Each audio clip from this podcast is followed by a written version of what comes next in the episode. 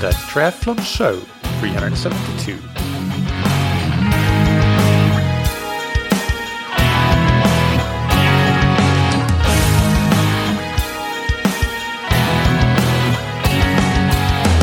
Hey, what's up, everybody, and welcome back to another episode of That Triathlon Show, the podcast presented by scientifictriathlon.com. I'm host Michael, and on today's episode we have the return of Q&A episodes, and the topic for this one is season planning, goal setting, and personal limiters. So uh, I talked about this a little bit in last week's episodes with wanting to reintroduce uh, some Q&A episodes, uh, among other new types of episodes and new old types of episodes, basically getting a bit more variety and not having just interview uh, interview episodes every single week. And uh, this is the first one that I'm creating. So I put out a call for questions or request for questions on the newsletter and on the Scientific Triathlon Instagram. So if you follow uh, follow the newsletter or follow us on Instagram, then you might have seen them and you will have had the chance to uh, to ask questions about these topics that that I'm uh, going to talk about today. So season planning goal setting and personal limiters. And uh, I will do the same for Q&A episodes going forward. So please follow us on the newsletter and on Instagram, and uh, then you will be able to get your questions answered. Uh, you can also email me at any time. So for example, the next Q&A, the next Q&A that I do will be on swim training, maybe in a month or a month and a half or so from now. So, so you can already start sending in your questions uh, on email for that if you want to. Uh, one thing that I want to uh, comment on here regarding season planning is that uh, when I wrote season planning, I do not mean periodization. So pure training and training periodization questions where uh, I did not include in this Q&A. I, with season planning, I mean things like how many races can you do in a season? When should you place those races? And so on and so forth. Not when should you do your VO2 max block and when should you do your threshold block. Uh, I hope that that makes sense, but that's, that's how I kind of thought about these topics and how I think that they go quite well together when you're planning your season at a very high level, not getting into the nitty gritty of uh, of training per se. But before we get into the questions and answers, let's thank our sponsors, Form. The Form Smart Swim goggles give you unprecedented real-time feedback in your swim training through a display on the goggle lens, so you can see every split and stay on pace. You can keep track of your stroke rate, and you can use heart rate through integration with polar heart rate monitors. All of this helps you execute your swim workouts more optimally with better pacing within the interval, intervals and from interval to interval, and you can have better intensity control. You also get access to in-depth post-swim analysis in the app where you can see metrics like distance per stroke and the app syncs uh, your workouts seamlessly to, for example, Training Peaks, Strava, and today's plan. The Form app also has a vast library of workouts and training plans, or you can build your own guided workouts. Get 15% off the goggles with the code TTS15 on formswim.com forward slash TTS. And thank you to Zen8. The Zen8 indoor swim trainer is a unique dry land swim trainer that allows you to improve technique, power, and swim training consistency. It is a perfect tool to complement your pool and open water swimming as it allows you to do very specific power and technique work, including working on your catch and your core activation, and it makes it easier to stay consistent even when you can't go to the pool. You can even use it to do activation work before a pool or open water swim, or you can use it to do swim bike brick workouts more easily. You can try the Zen8 risk-free for up to 30 days, so if you don't love it, just send it back. And you can get a special TTS bundle including the swim bench and a bunch of Zen8 training plans and on-demand workouts on zen8swimtrainer.com forward slash TTS. Now let's dive into today's Q&A. So the first question for today is how to set goals for races where both time and result depends on outside factors. And uh, in parentheses, the person asking uh, writes that he's focused on 70.3 racing. So outside factors are always present, but it doesn't mean that your time or results are completely unpredictable or random. Weather is one outside factor that can vary even on the same race course from one year to another, with different heat and wind conditions being big factors that can, can impact your time. But usually these weather variations would result in a variance in time of minutes rather than tens of minutes over the 70.3 distance, even if it feels like, oh, oh my God, it's so windy this year. But it's not necessarily going to add a ton of time to your split anyway. And of course, the same would go for shorter races, and the longer the race, the more time you would be looking to add for variations in weather, including wind and heat. the results in terms of your position in the race or in your age group will depend on who shows up naturally. But this strength of field is not generally something that varies wildly in the same race from one year to another. So you can research uh, the results of the race you're targeting from previous years and get a pretty good idea of the strength of the field of the race. If it's a race where you have any chance of knowing the people that have raced previously, then it makes it even uh, better in terms of you being able to see how you might have uh, been stacking up in previous years if you had participated. Um, but let's uh, let's cover the time goals first. If you if you have time goals and you want to know, okay, how can you set a time goal when when there are outside factors that you can't control? So first of all, if you have done the race before, then the result in that race can be used as your baseline for a time goal. You know that you have done that before, and all else being equal, the same fitness level, the same conditions, you might be able to do the same time again. Uh, most likely, that's maybe stating the obvious, but uh, but that can then be used to to work to work out. Okay, well, what if I manages to manage to improve my my FTP on my bike by 20 watts. What does that mean for my time? Or what if I manage to take my threshold on the run uh, to improve it by 10 seconds per kilometer or 15 seconds per mile? What does that mean? That mean for my time? And you can start to to play with improvements that you might make that you think are realistic, considering where you are now and the time that you have uh, available to train and so on. Uh, so so in terms of time goals, if you have done the race before, that puts you in a in a position where you can really be quite quite specific with the goal that you can set. And again, as I said before, weather does play a role, but for the three distance, not necessarily as much as we might think, unless we're talking about really, really extreme weather variations, which I don't think is super common to see uh, for, for races, even though it does, of course, happen. Uh, if you haven't done the race before, then you can study the results of your target race from previous years, and you can use those results to see what might be realistic for you. And the way to do that is to see analyze your own results in various races that you've done. So let's say you've done uh, three or four seven threes this year, for argument's sake. Check where you place in as a percentile of the entire field or in your age group if if they are big races. So let's say they are big races, big Ironman 73 races or challenge races, and you have a lot of people in your age group, and you have usually finished in the 45th to 55th percentile of your age group. So that means that uh, roughly in the middle, in the middle of your, of your age group. Then let's let's look at the results of the race that you're targeting and see well what does that mean for this race that i'm targeting what would 45% or the 45th percentile in this race mean for me or what would it have meant the last time the race was run or what would the 55th percentile have meant have meant for me the last time the race was run? So you can check okay it's likely that my time will be between uh, between these two uh, in this range basically. So that is a really good uh, way of going about things checking at your typical percentiles in races and then transferring that percentile into a time goal based on past results of your target race. Now, in terms of result goals, so by that I mean position in the race uh, or position in your age group. Let's say you you might want to place top 10 in your age group. You can analyze where you typically finish again uh, as a percentile of the field or your age group. And then you can set your goal to improve on that for the same tier of race. Now, what do I mean by that? Well, if you compare a regular uh, seven, Ironman 713, for example, to the 703 World Championships, that's not the same tier of uh, of race. That's comparing apples to oranges.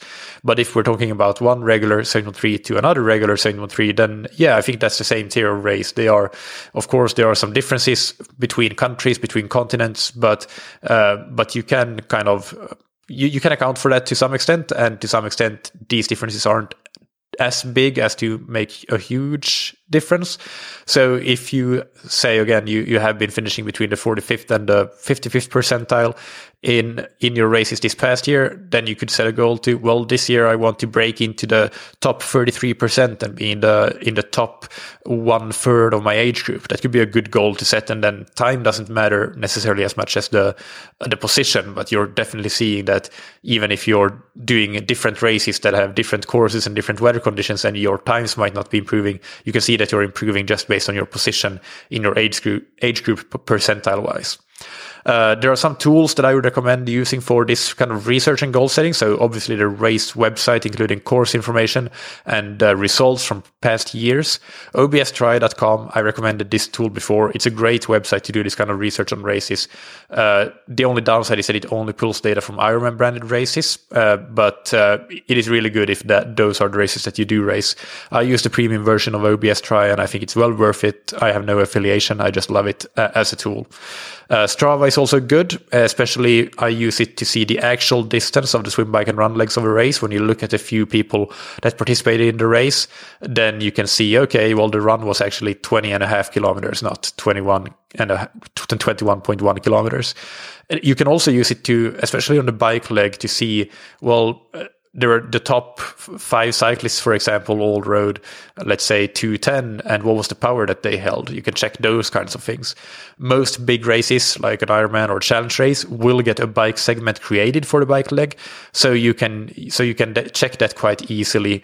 And uh, again, with a premium subscription, this is not something that I have for Strava. To be honest, I used a free subscription to do the research that I do, um, but I think with a premium subscription, you can get a little bit more granular with uh, with checking the segments and stuff. You can get bigger, you can get by year segmentation, for example, and those sorts of things. Whereas I think at the free version, you only have the all time results. But either way, Strava is a good tool uh, for, for these kinds of things. And of course, something like Best Bike Split, where you can put in a power and, and you can pull a race course and see well, given a certain CDA, which you would need to estimate from maybe from a past race, and you can do that within Best Bike Split, then you can see, well, what the, would my a certain power translate to in terms of time for my target race. So yeah, those would be the things that I would suggest. Uh, hope that your goal setting goes well. Next question How to establish limiters with field tests? Uh, so, limiters here, just to uh, really briefly define that, it's not the same as weakness. A limiter is something that is holding you back in some way. So, you could have a weakness in your sprinting ability as a cyclist or as a runner, but as a triathlete, that has no impact on your finishing position especially if you're doing doing you're an age group athlete or you're doing long distance triathlon. If of course if you're doing if you're an elite world class athlete and you're doing sprint and Olympic distance, yeah, your running sprint power or sprint sprinting speed would potentially be be important for you. But for most people for most triathletes that is not the case. So so that's a weakness. It's not a limiter. But a limiter might be that uh, you well, your run is much weaker compared to your swim and your bike. So that is kind of what's holding you back at the moment, more so than your swim and your bike. So it's it's not difficult, but just to to explain the difference between a weakness and a limiter. So how can you establish limiters with field tests? Well, uh, the first is to do tests of time trials of different durations. So basically a critical power, critical speed test. What I tend to prescribe these days. Uh, is in terms of cycling, I prescribe a 20 second test, a three minute test, and a 20 minute test. And in terms of swimming, I prescribe a 100 meter, 400 meter, and 1900 meter. Uh, swimming, yeah, you, you might actually benefit from doing something like a 25 meter. And those can obviously be done in yards as well as meters. It doesn't really matter. It's the variation in distances that matters.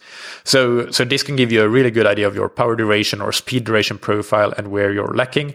Uh, I didn't say anything about running because I don't really prescribe testing for running as much. I might, it might be more lab testing or just using races is what I would prefer. So using a park run, maybe even a park run and a half marathon, that kind of thing. So five kilometer and, and half marathon or, or five kilometer and 10 kilometer.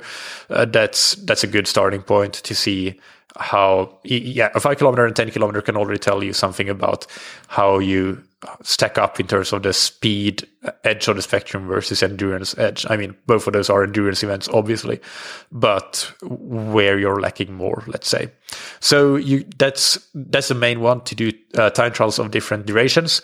Uh, the other one would be you could do tests before and after a certain amount of work or or time. So, for example, you could do a time trial before and after two hours of riding at an endurance power or even one and a half hours at race effort, 73 race effort or Ironman race effort to assess your fatigue resistance. So maybe do a, a 15 minute time trial before and uh, that would be done on one day and then uh, as, as in a fresh state and then on the second day you could do a, a 15 minute time trial after let's say two hours of endurance riding and, and see how endurance riding impacts your fatigue resistance or the more specific test would be to do race pace so one and a half hours of race pace and see how that impacts your uh, your uh, time trial ability over what did I say, 15 minutes. So those are examples. There are many ways that you can do that, but but that would be one way to establish uh, limiters, a fatigue resistance, resistance test.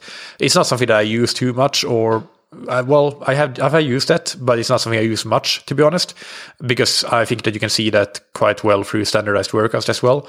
Uh, so that brings me to the next point, which is to use standardized standardized workouts so let's take a typical threshold workout, which might be five times 10 minutes at 90% of critical power with two to three minute recoveries. If you really struggle with that kind of workout, then it could be a sign that you're limited on the endurance side of things. Uh, whereas if, on the other hand, uh, you do that with no problem whatsoever, but as soon as you have to start riding with more variability, like a race on rolling terrain, and you just struggle to increase your power up those short punchy climbs, then that can be a sign of needing to work more on the top end.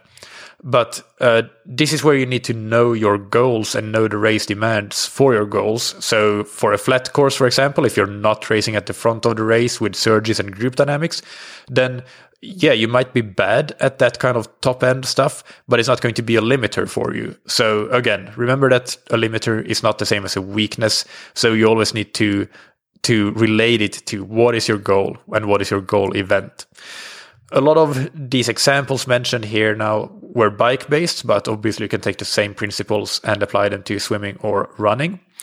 But one thing that I should mention is that if your goal is triathlon, then the true litmus test is always in the form of a triathlon in establishing your limiters.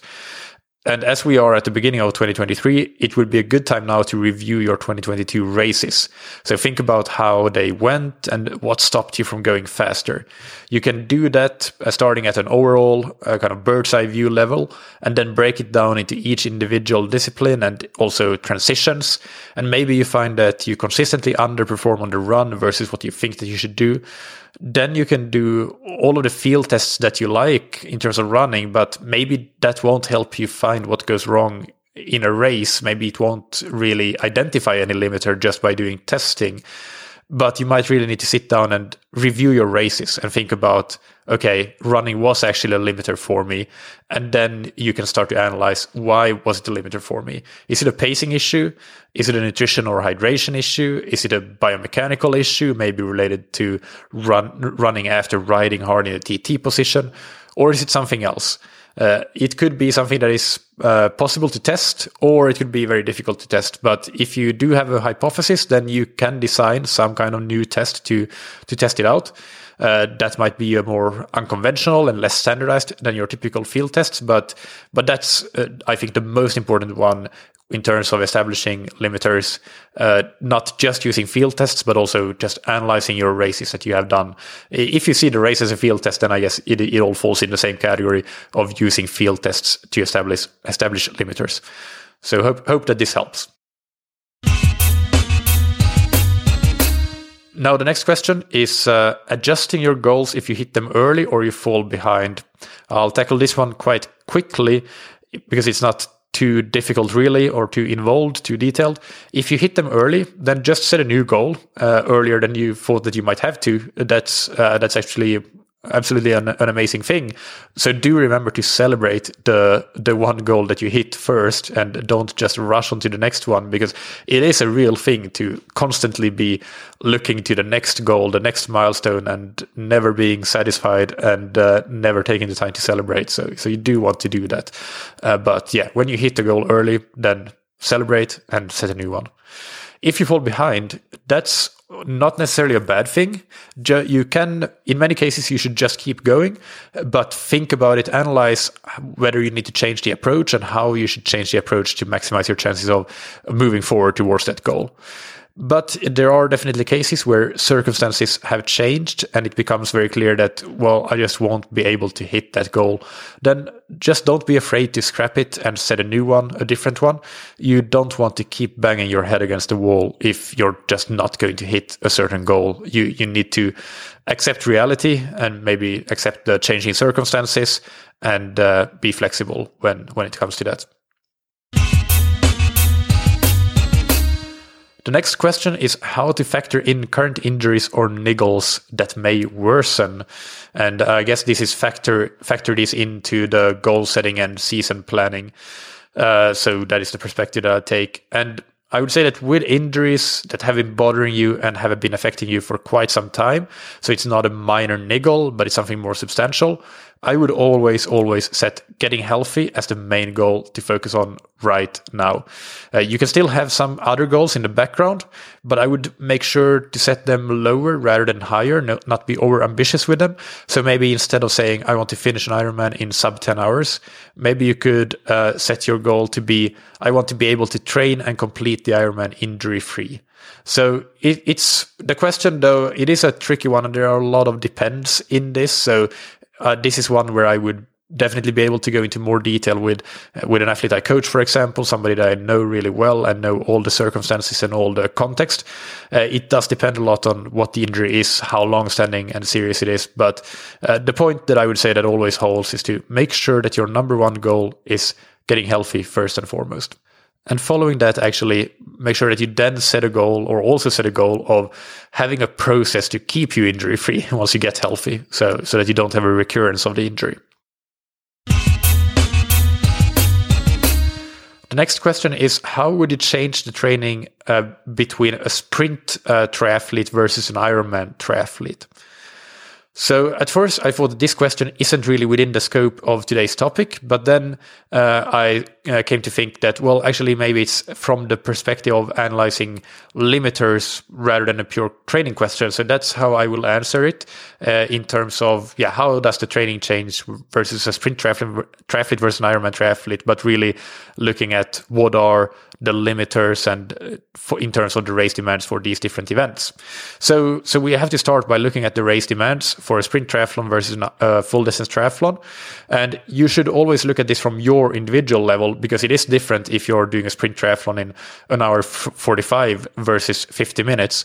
But uh, for this example, I'm just going to take some typical elite male finishing time, times or world class male finishing times. Uh, so we're comparing a race that takes 50 minutes with one that takes seven and a half hours. And that already tells us a lot about what kind of intensities and durations that we might need to focus on. Uh, we would also look at the influence of draft legal versus non-draft racing.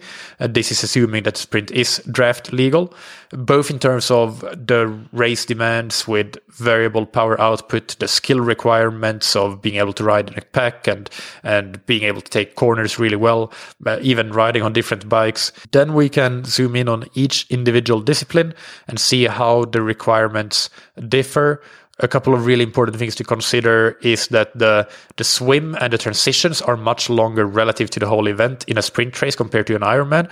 So we need to account for that.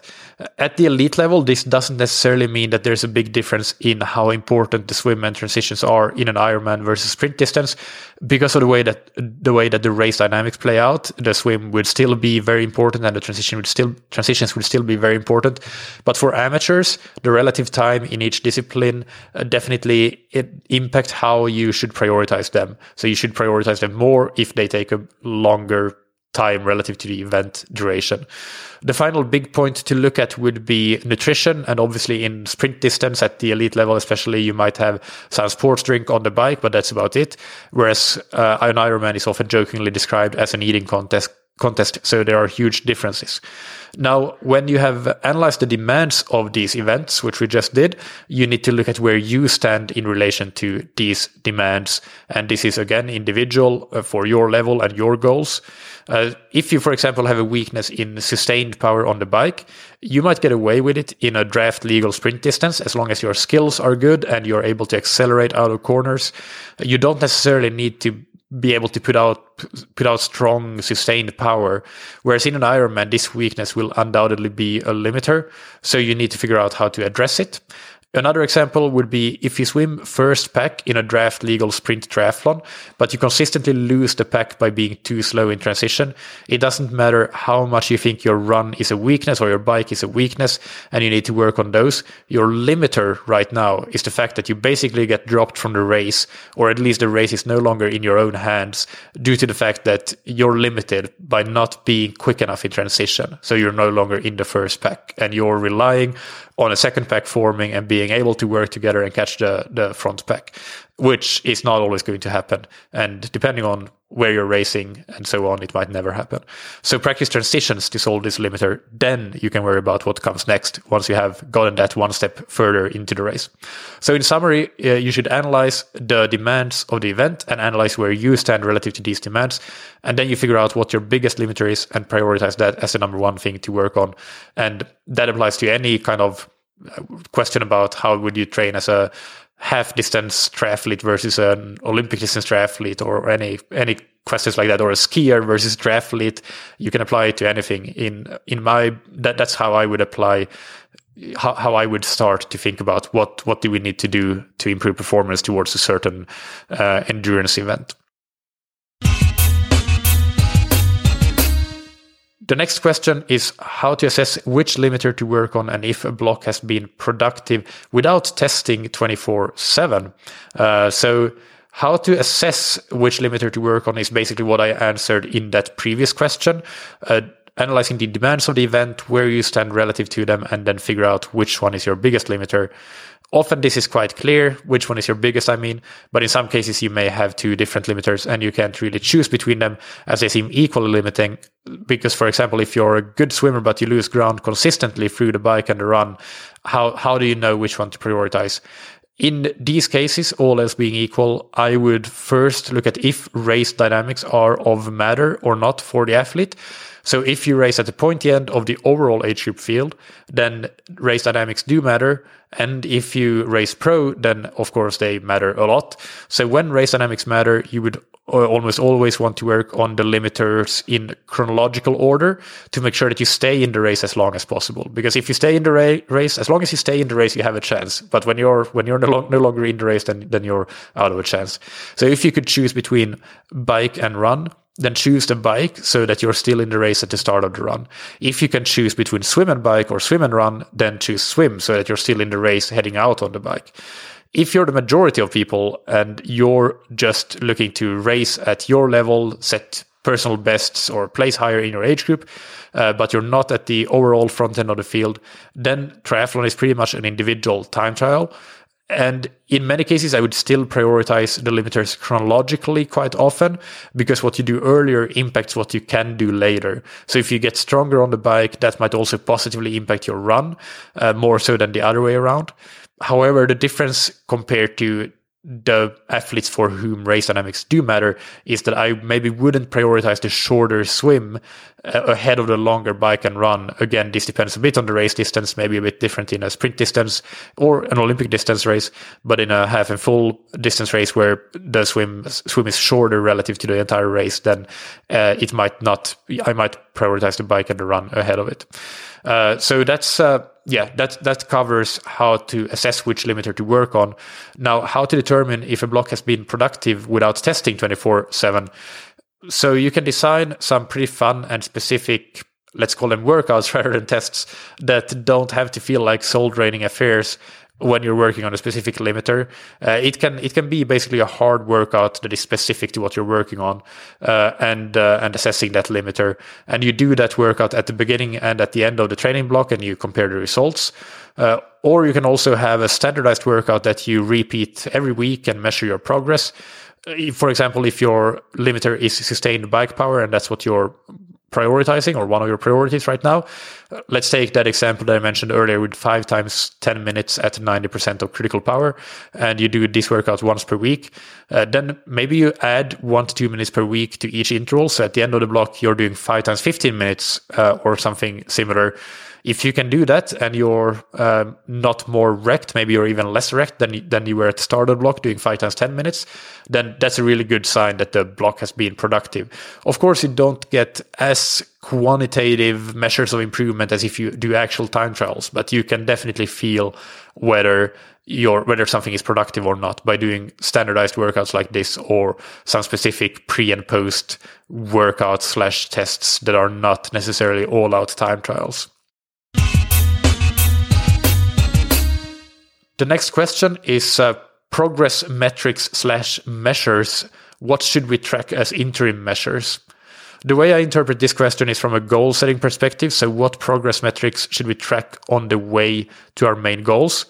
Before we discuss this, however, I want to say that it's very common to overestimate things that we can measure and underestimate things that we cannot measure.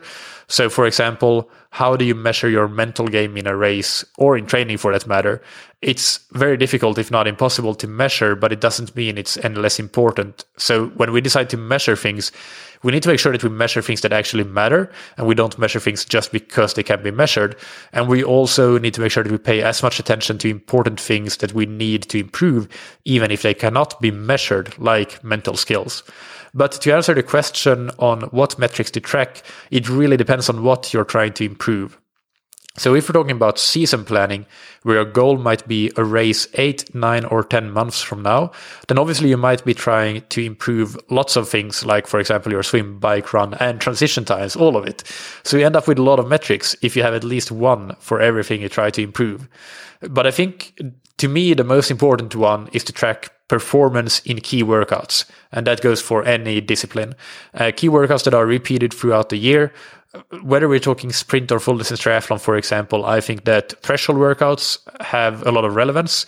So as a coach, I tend to prescribe them quite frequently in all three disciplines. And uh, I would then keep track of how an athlete's performance uh, progresses in these workouts. Of course, I keep track of the progress in other types of workouts as well. But the threshold workouts, I think, are more relevant to race performance than something higher intensity like VO2 max workouts. And compared to something lower intensity like tempo workouts, uh, the issue with tempo workouts is that I would more often prescribe them not quite as standardized. Uh, so then as threshold workouts. So there would be a bit more extrapolation needed. That's the, the only issue with them. So I basically think that I can get the clearest, least noisy data in terms of workout progression by looking at threshold workouts. So, so I would keep track of that as a key metric. But for you, it might be different. This, this comes back to how you're training. Maybe your training is very polarized. Then it would make sense to track the performance in your high intensity workouts, of course. So I'm not saying here that threshold workouts is the be all end all and you need to track them. This is just an example of just tracking your progress in key workouts in general. And there will be workouts that I'm sure you're doing similarly and they repeat throughout the year. So, so those would be key, key metrics to track. The, the other thing that I would mention is that races you do as part of your preparation would be equally important. And uh, the upside here is that races would be the most specific thing really that you can track and uh, the downside is that you probably can't have as many data points of this kind. I actually say that it would be the most specific thing, but it kind of depends because you can have key workouts for an Ironman or for a marathon that are more specific than a 5k race or a sprint distance race. So, so it's not necessarily always true, but uh, yeah, ra- races can be very specific and and uh, and they can still help you determine where you're limited, even if it's not specific to your main goal distance. Also, it goes without saying, but any testing that you do that is relevant towards your goals will be important to track. So it might be critical power testing or critical speed testing or lactate testing or aerodynamic testing or running economy testing, depending on what you have determined is the most important to you and that you want to improve. You could also track process metrics if you think they are really important to you achieving your goals. For example, if you have performance goals and you know that you don't sleep enough, then you can set a process goal to support your performance goal. And that process goal would be to sleep at least seven hours every night. And then it would make sense to track that, uh, your sleep duration.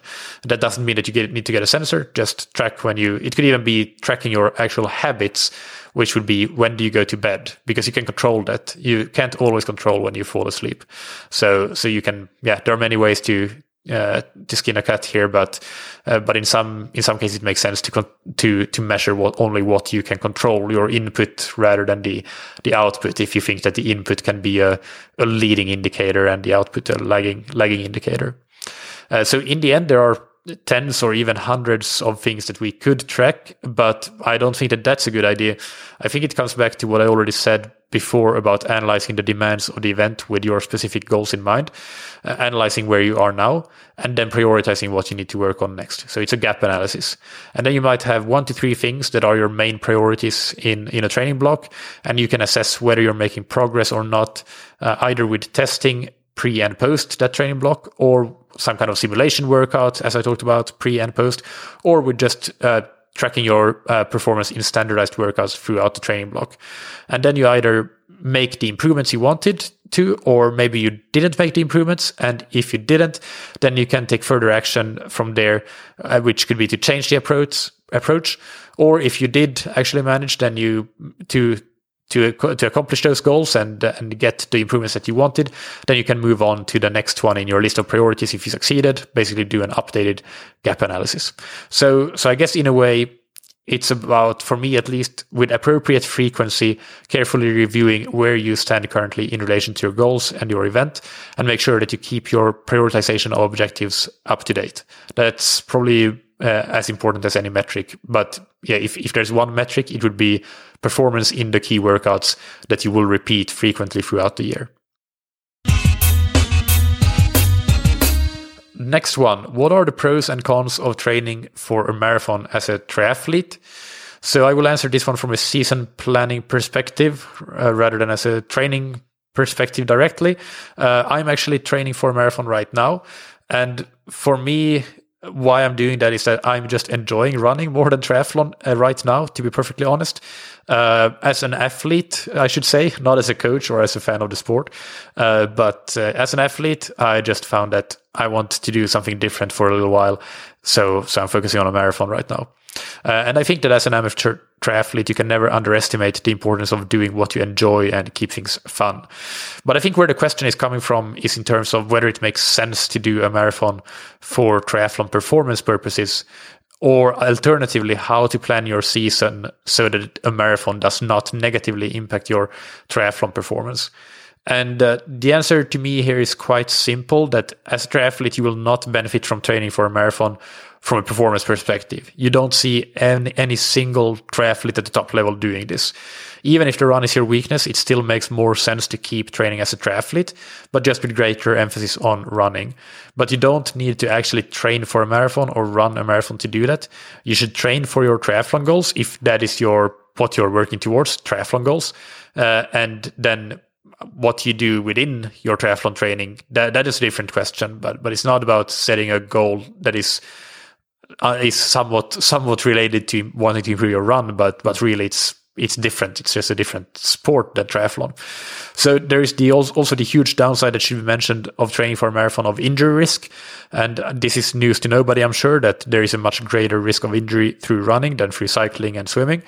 And uh, specifically, training for a marathon with the volume that is required exacerbates that risk.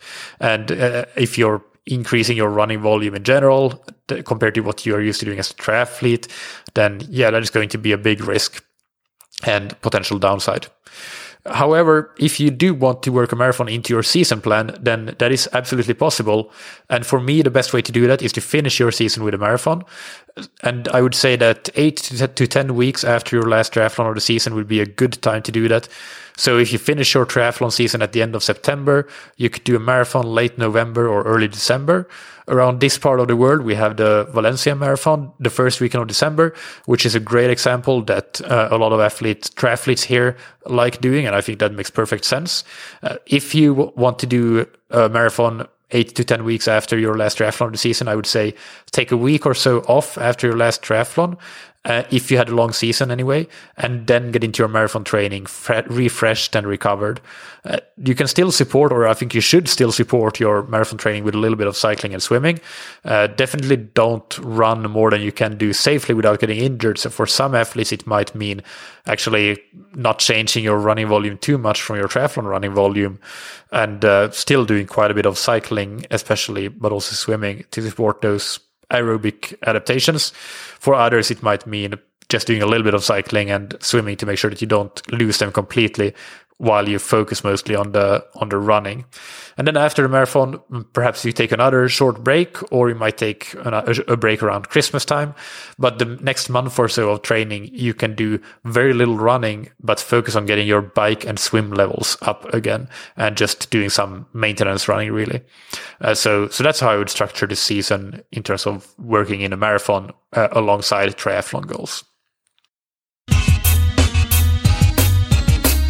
The next question is how do I know what's realistic to aim for? So I kind of already answered this in the first question, uh, which was around how to, yeah, how let me reread the question. How to set goals where both time and results depend on outside factors. So you can go back and listen to that one but uh, let's do a quick review anyway. So, point one if you have done a particular race before, then that sets a good benchmark for what you can do uh, on that race course in similar conditions and at similar fitness. Take that as a starting point and work from there. Uh, number two, you can compare different courses by checking where you usually rank in the field. So, for example, in the 50th percentile of your age group, and you can see what times are normally done at any given course by the 50th percentile finisher in your age group. Uh, point three, weather is the factor that is the biggest unknown. However, in however, in most cases, if a race is in the same location at the same time of year, the weather changes won't lead to massive time differences. There are certainly exceptions, but it doesn't happen that often that weather variations are so extreme that time differences become massive. And point four, the depth of the field or the competitiveness of the field is usually quite similar uh, from year to year in the same event or in the same race. So you can look at results from past years to get an idea of what the competitiveness will be if you have some kind of placement goals. Now, in terms of what is realistic to aim for regarding improvements, so let's say you know that, okay, I did this Olympic distance race in three hours, 15 minutes. And uh, what should I aim for when I do it next year? Should I aim for sub three or should I aim for sub 230? Well, this will depend on a number of factors. Firstly, how long have you been in the sport? In other words, how many untapped noob games do you still have? Uh, second, how much have you been training in the last year? The less total training, the more you could potentially improve because you are farther from your potential. Uh, third, how and how much are you going to train this year? If you plan to increase the amount of training you do, if you plan to get a good training plan or a coach, then you can expect much more improvements than if you don't plan to increase the amount of training you do, or if your training is poorly structured. And uh, number four, age. It is, of course, easier to improve uh, more at a younger age, but that's not to say, I mean, I've seen athletes that are 65 plus improve quite a bit. So, so I should, I wouldn't worry too much about it, but bigger improvements do tend to come when you're younger. So it depends uh, on a lot of things. And uh, honestly, even for me, having coached a lot of athletes and having a big database of these improvements, my answer to this question, if a new athlete asks me, how much can I improve? I did this time last year. How much can I improve next year? My answer is I don't know because I genuinely don't. Uh, even if I even if I have an awareness of all the factors that I listed above, how how long they've been in the sport, what they have done training wise last year, what they are going to do next year, but still it's impossible to predict. Uh, the one thing that makes it a little bit easier to give an estimation is if I have already been working with the athlete for more than a year, then all else being equal, maybe I know that, well, they improved their Olympic distance time by 30 minutes the first year. They probably have less low hanging fruits to pick from this year, but maybe they can still improve by 15 or 20 minutes next year. But still, it's, it's shooting from the hip so much that I wouldn't really want to answer the question like that. But yeah, as a general principle, when once you find that kind of rhythm in your training, you get bigger gains earlier and, and then you can still keep improving, but the gains will be smaller as you get faster.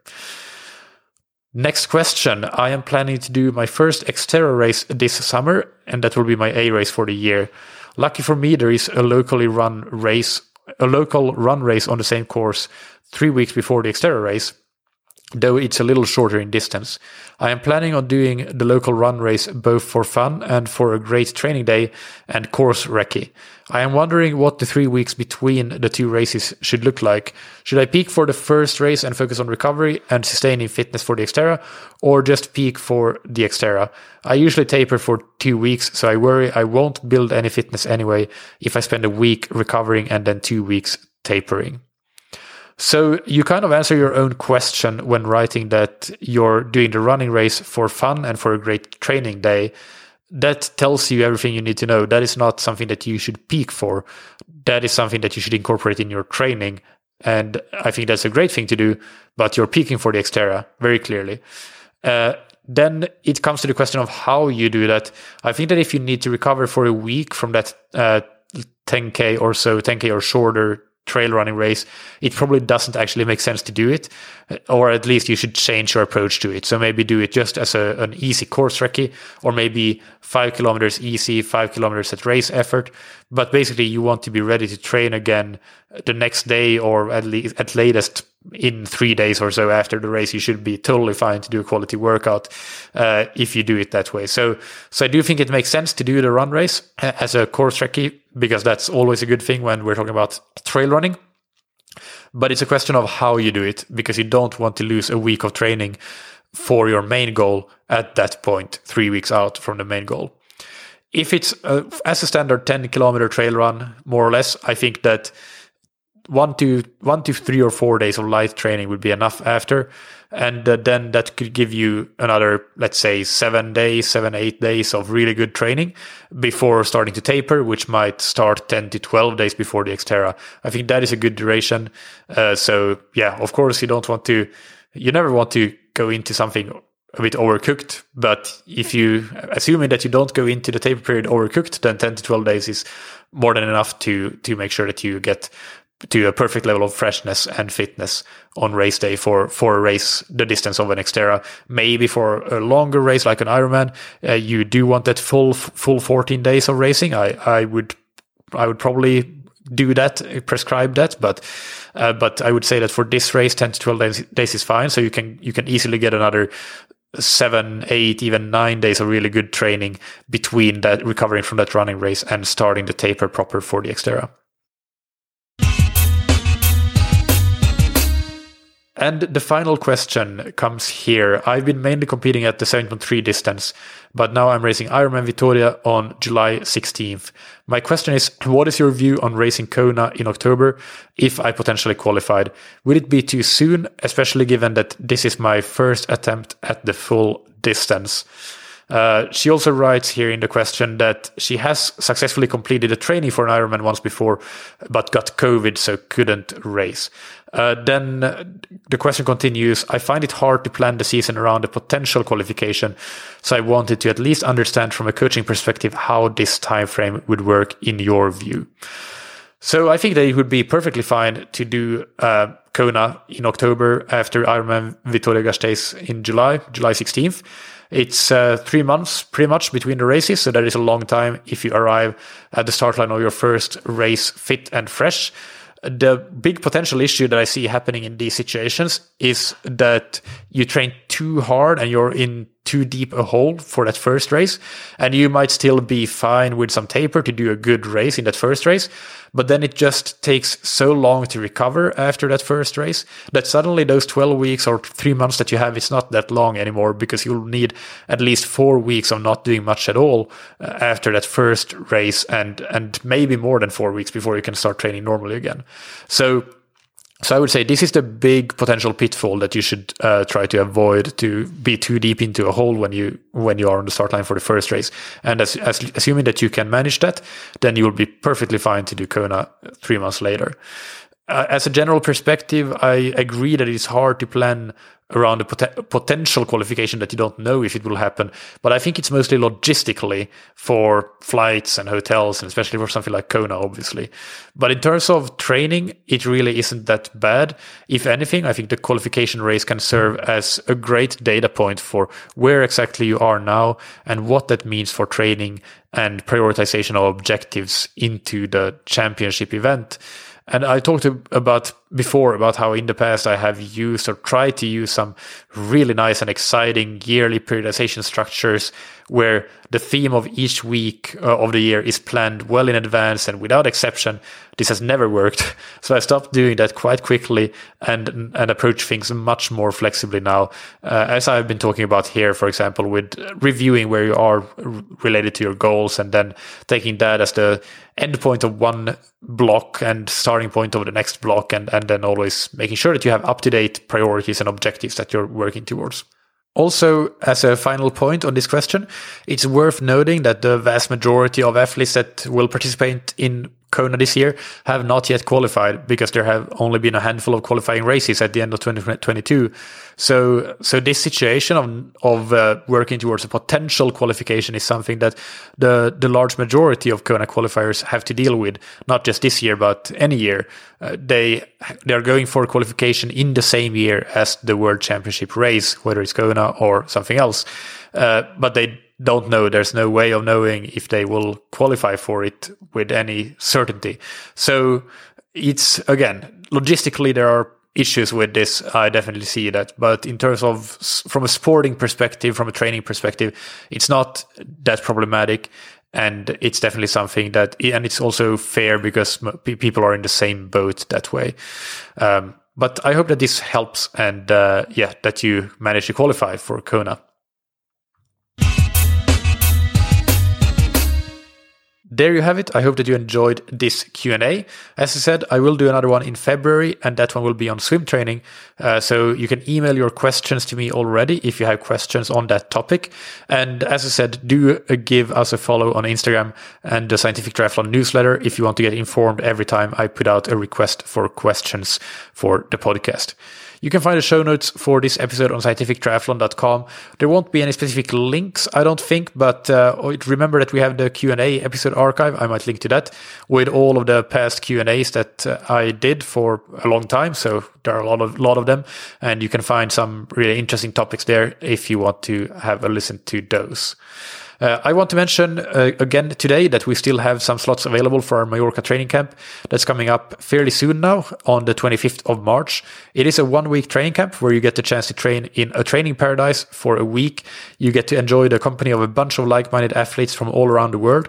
And of course, you get to meet the scientific triathlon coaching team and get coached by us and chat with us about training and racing, both as part of workshops, but even more importantly, throughout the week as part of bike rides, sitting at the dinner table, and so on Check out all the information on our website and email me if you have any questions or want to register. And big thanks to our sponsors, Form, that you can find on formswim.com forward slash TTS. Improve your swim training with real time metrics like pace, stroke rate, and heart rate, and advanced post swim analysis. Use the code TTS15 to get 15% off the Form Smart Swim goggles. And thank you to Zen8. Use the Zen8 swim trainer to improve your technique, power, stamina, and swim training consistency. You can try the Zen8 risk-free for up to 30 days and get a special Zen8 and TTS bundle, including the swim trainer and a number of Zen8 training plans and on-demand workouts on zen8swimtrainer.com forward slash TTS. Thank you, as always, for listening. Keep training smart and keep loving triathlon.